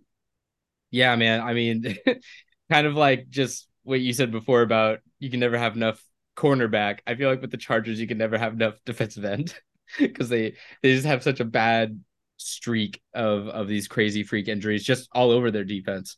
Um, so shoring it up with yeah, like you said, Nolan Smith is arguably for for some people he's like a easy top three uh, defensive player. Um, so yeah, I, I think that's a great lock at at 21. I think it's great value.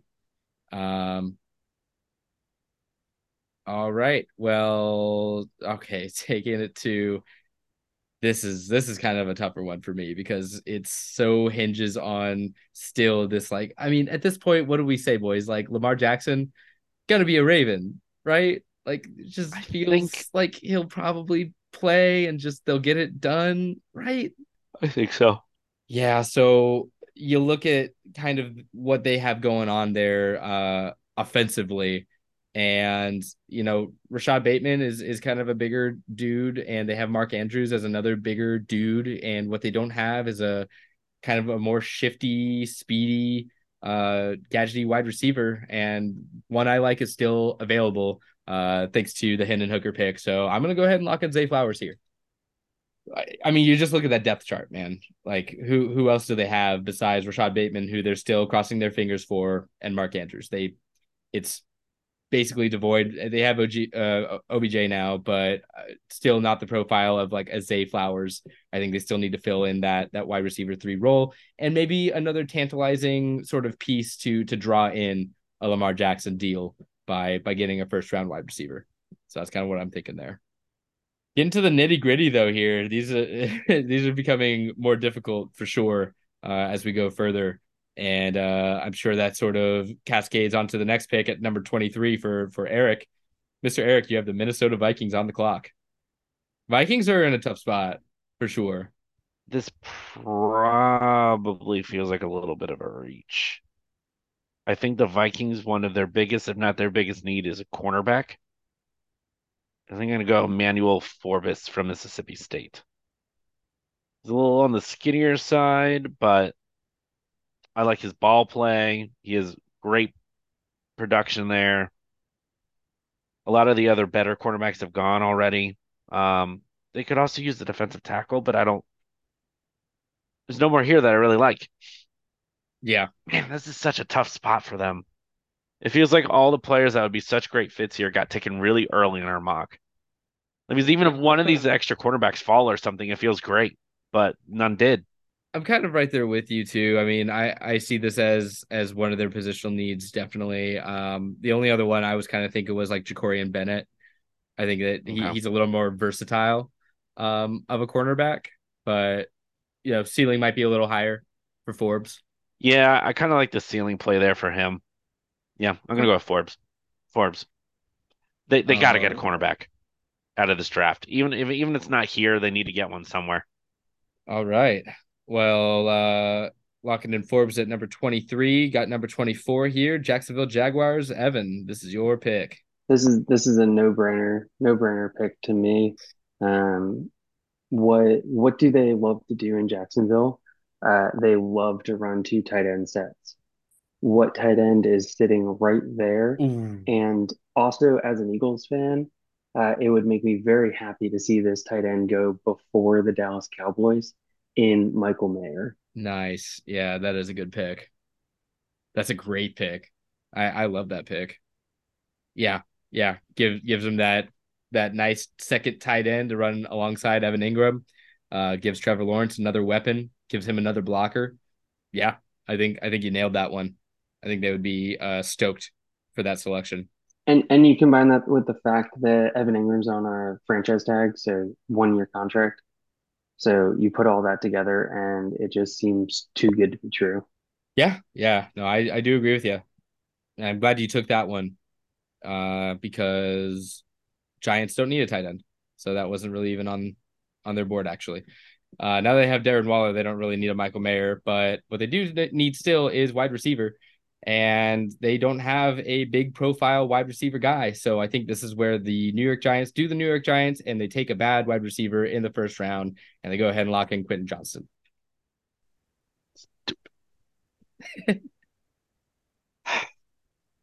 Do you like that one, Eric? So I was gonna pick next. Well, yeah, man, the snipes are real in here, man. It, it makes it a lot tougher drafting against each other because uh you have to like do these last minute adjustments. But uh okay, Eric, so I'm sure you have it locked in by now. You had a few seconds to think. Uh Dallas Cowboys 26, go. God, the wide receivers drop off so hard after that. And like, I'm not even a big Quentin Johnston person, but it fit there. Mm-hmm. That was what I was thinking too. You know what? I'm going for a different positional need for them. We're going like a Jahmyr Gibbs. Oh no. We're going to put Jahmyr Gibbs there to pair with uh, Tony Pollard. So you're doing you're going to go ahead and the the year they ship out Zeke, they you go ahead and send Tony Pollard owners to the grave. That's what you're Yep. going to do. Correct. Jahmyr Gibbs is going to go in there, and unfortunately, it's going to be another committee thing, but Pure evil. they, they need more offensive weapons. And all the wide receivers that are on the top of the board right now just they're not first round. They're not. They're not going to take one there if they're if the rest of the guys have gone are gone. Yeah, Jahmyr Gibbs. He was so close to landing on the Bengals where I have him actually going. You snake. I guess he probably would have made it past the Bills though, judging by Evan's face. Did I just snipe both of you? Kind of kind of seems like it, yeah. Sorry. Uh all right. Well, Evan, you you you got it. Uh I said it. You have the 27 Buffalo Bills. Jahmyr Gibbs is not available. Uh, why must you do this to me? Mm. hmm You know what? I'm just gonna go with protecting Josh Allen. It's never a bad idea to protect your franchise quarterback who is making 50 plus million dollars a year. Like, we're gonna go with O'Cyrus Torrence. Oh, okay. He's he's a guard, but he's without question, in my opinion, the best guard in this class. And I think he's the best guard by a rather large margin here. He's a road grader, so he's going to open up the holes in the interior for Josh Allen to be able to run that, you know, fullback dive from a quarterback position, uh, as he loves to do, and just power through people. He's going to help whatever run game they happen to have, I guess, um, with them not being able to take Jahmyr Gibbs here. So pretty pretty sad about that. But yeah, O'Cyrus Torrence. That's what we're gonna go with. All right. When you started talking O line, uh, I thought you were gonna take my pick, um, which I feel pretty good about. Honest, to be honest, I almost tilted and Darnell Washington almost squeaked out of my mouth, but I just that's just too high. As much as I would just lose my mind with Joe Burrow being able to link up with with big man Washington, uh, Godzilla in shoulder pads. Uh, I think here at 28 for the Cincinnati Bengals. Look, I know they just signed Orlando Brown, but I think that implicitly implies that you could see a selection here because of Jonah Williams demanding a trade. So suddenly, right tackle is a need, and I think Anton Harrison could be a guy here where they go ahead and they take a quick and athletic OT from Oklahoma and they they lock in a guy and say, okay, Jonah Williams, do you really want to trade? Because we we can replace you now. And so, yeah, like you were saying, Evan, I think protecting your franchise quarterback, never a bad idea. Keep shoring it up. Make sure that Joey B, Joey Cool stays cool. Um, locking in Anton Harrison. So I'm gonna assume that means that you think that La'el Collins is not a starting offensive tackle in the NFL. No, I mean, he's just not. He's not proven it to me. So that's that's kind of what I'm I'm thinking here. They could also maybe like rotate him into a different position, possibly. Uh, but but I think that Anton Harrison could be that right tackle that just slots in really easily. I'll admit though, again, a little bit of a tilt. I Jahmyr Gibbs was I was locked and loaded, man. I was like, oh, because in all my mocks that I've done personally, it's Jahmyr Gibbs to the Bengals. I don't have to compete with anyone. Competing with you guys has made me sort of have to readjust things, and I kind of had to go digging. Uh, but oh yeah, and it was hard to say not Darnell Washington. I really wanted to just like crazy pick him there, but I just I don't know if he's gonna be a first round guy.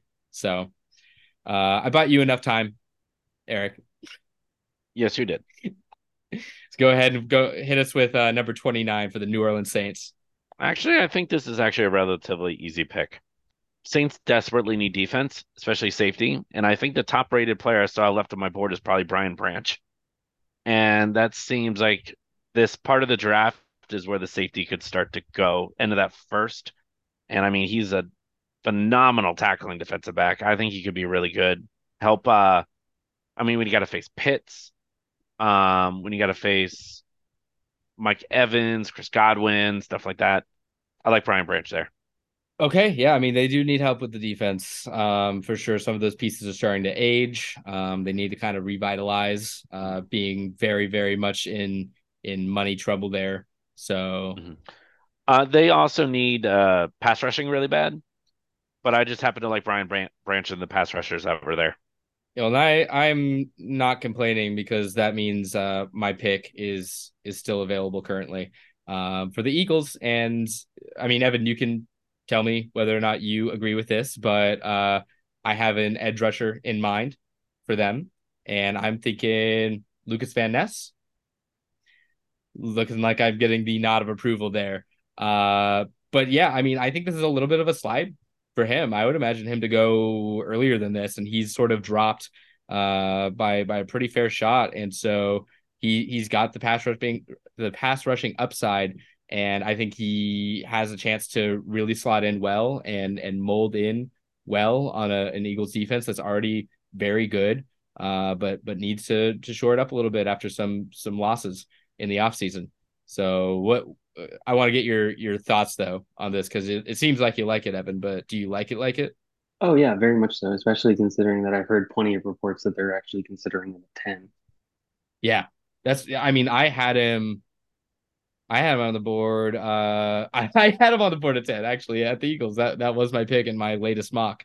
And so, funny enough, he slides down to their their later pick in the first, and I think they're happy to uh to grab him here. So that's who I will take at number 30. Last pick, Evan, because the uh the Dolphins are big stinky cheaters. You get 31 here, Kansas City Chiefs. Who do you got?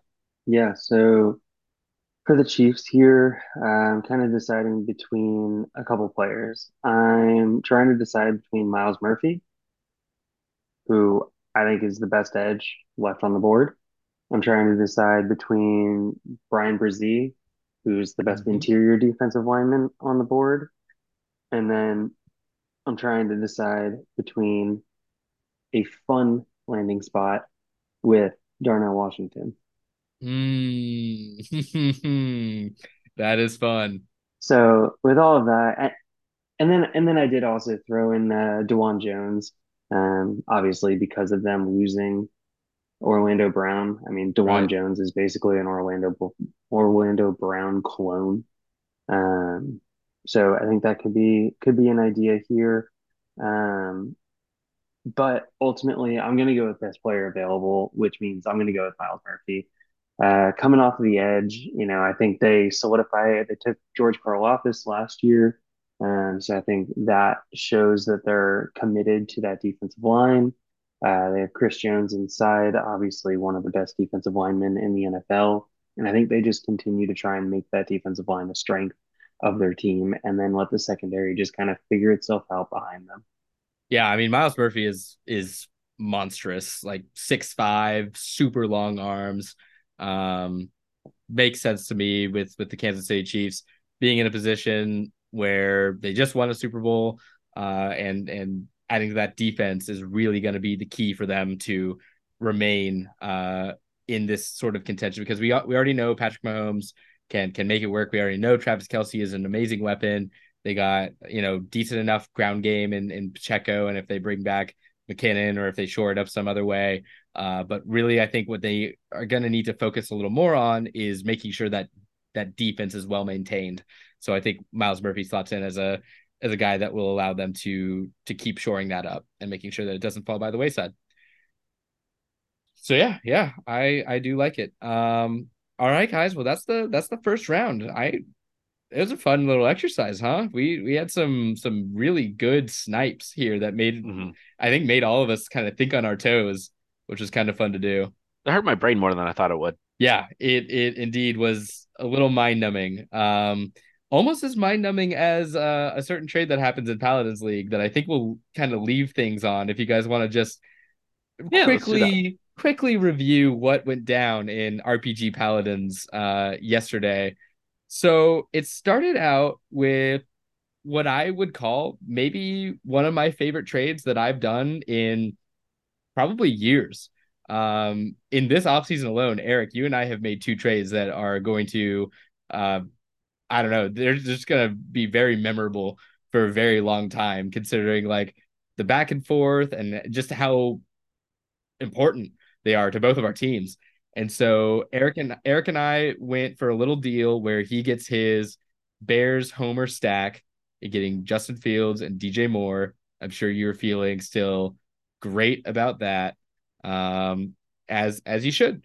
Uh, I think that DJ Moore has a chance to to easily break into that like top 15 wide receiver mold and and Fields as long as he stays healthy. We we have seen the upside there.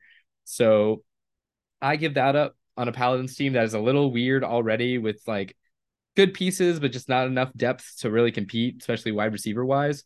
And I get a couple wide receivers by adding Darnell Mooney, who I think you and I would agree, Eric, we like, uh, yep. especially floating into a number two role where I think we know he he sort of belongs, uh, where he should thrive. With DJ Morris kind of taking a little bit of the pressure off, and then uh, a guy that I'm a truther for, Sky Moore, who I still think has a very good shot at. I mean, I am not worried about Sky Moore not breaking out in year one. I never thought that was going to be the case. I thought it would be cool if he did, but it's just typically not what happens if you're not a Justin Jefferson, Ja'Marr Chase uh, level uh, player. So Sky Moore, I'm still holding out hope for, and I'm happy to ha- add him to a team that needs wide receiver. On top of that, I pick up a uh, a pair of firsts next year that I'm expecting to be middle, maybe late, but one of them's mine. So that was good. I got mine back, so I sort of control my destiny there. And then I pick up uh, a second and a third, uh, which I now have a pair of each. So really looking at a chance to uh, revitalize my team in a class that I'm very excited about next season um, on a team that I was already pretty shaky about. So overall, I think we both won. Sleeping mm-hmm. on it, I agree with you, Eric, where I think in immediate value, you did slightly win the trade. I think I think you are right there. Right. One team got a top 10 superflex quarterback and the other did, which that uh, uh, which is why I had to give up so much for it, right? But yeah. like I feel real good about it right now.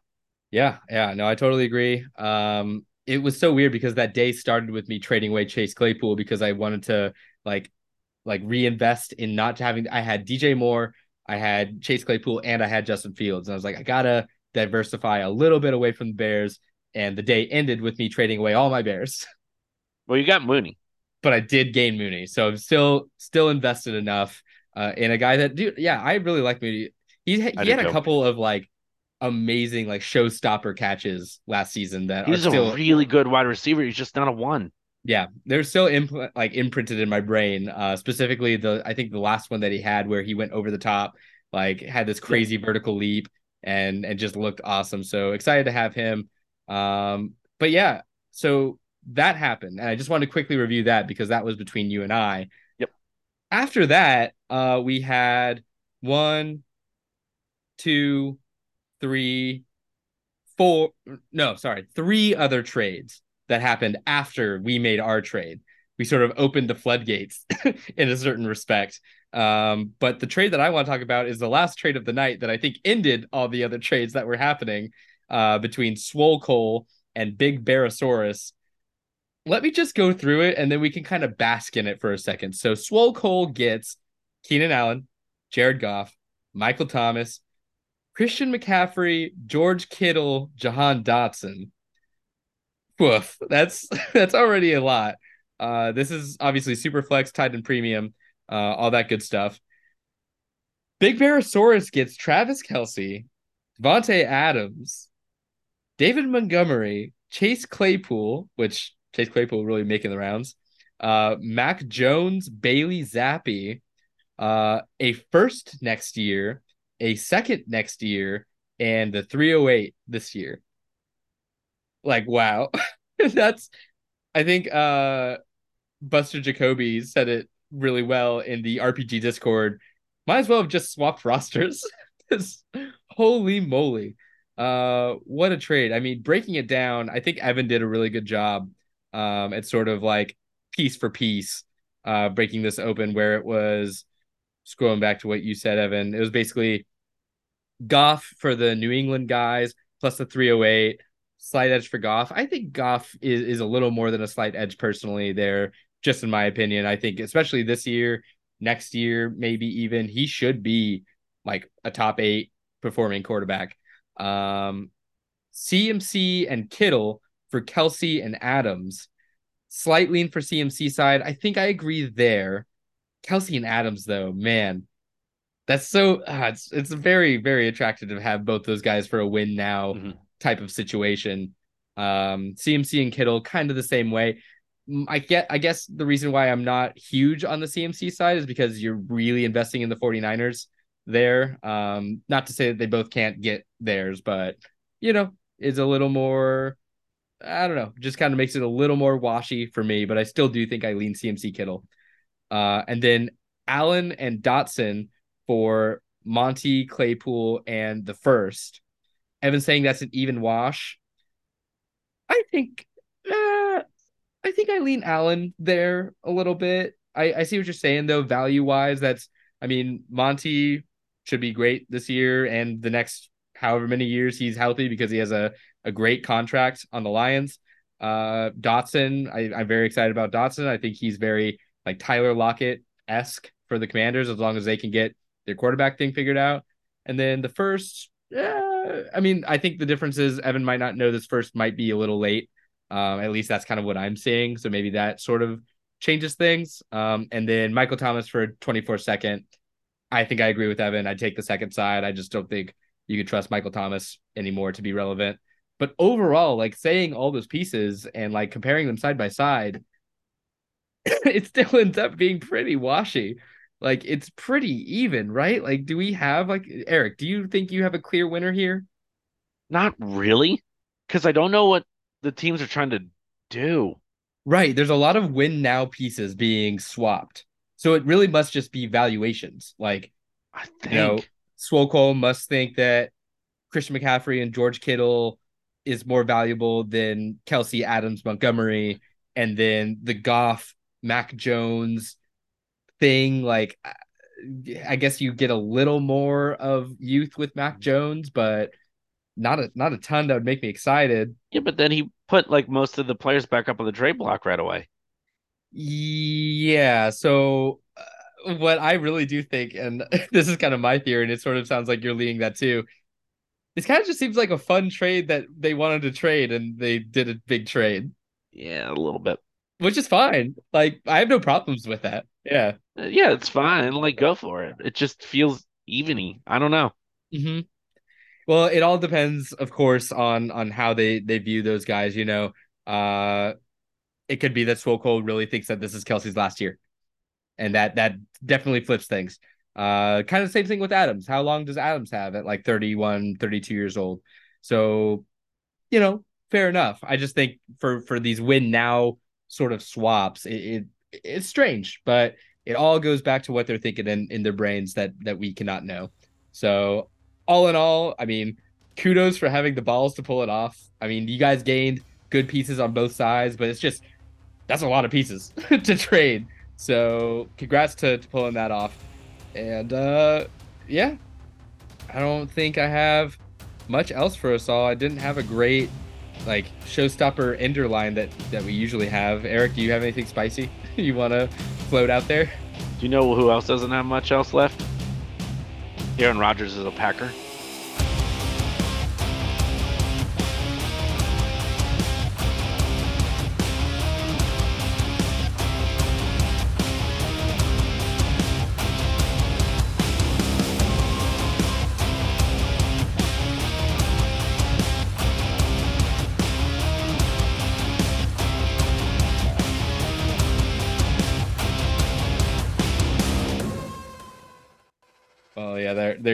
Wow, nice. that was that was a really good transition.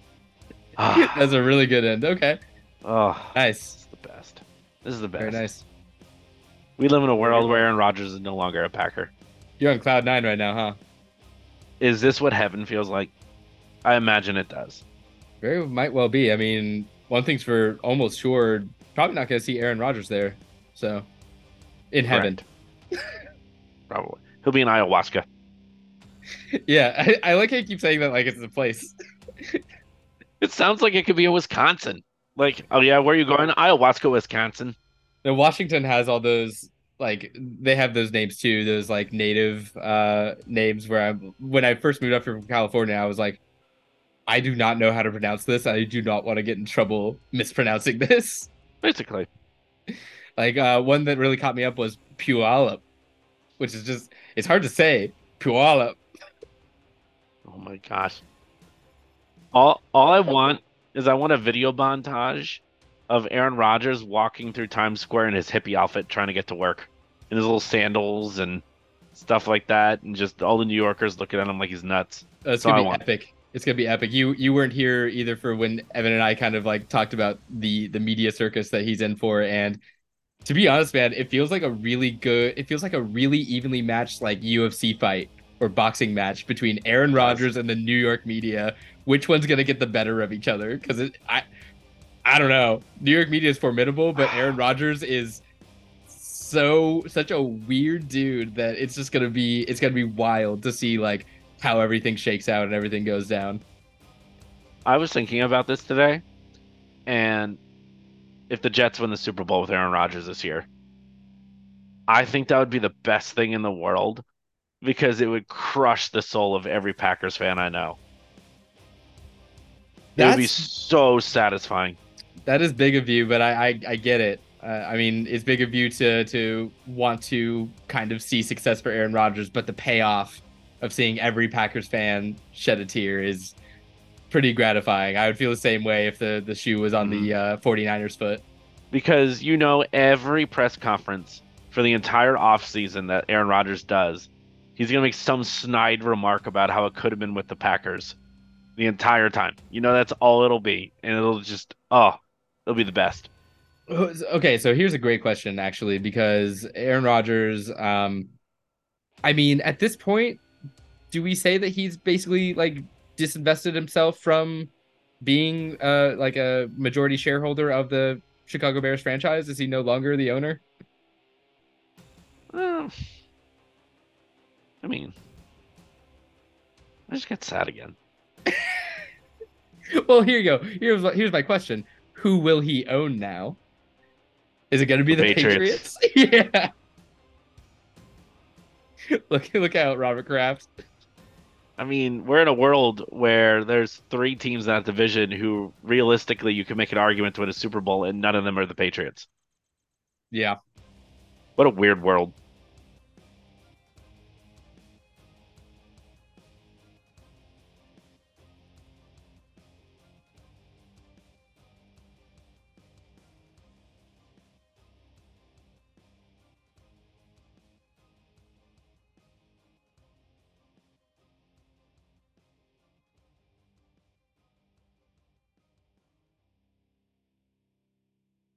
Bear down.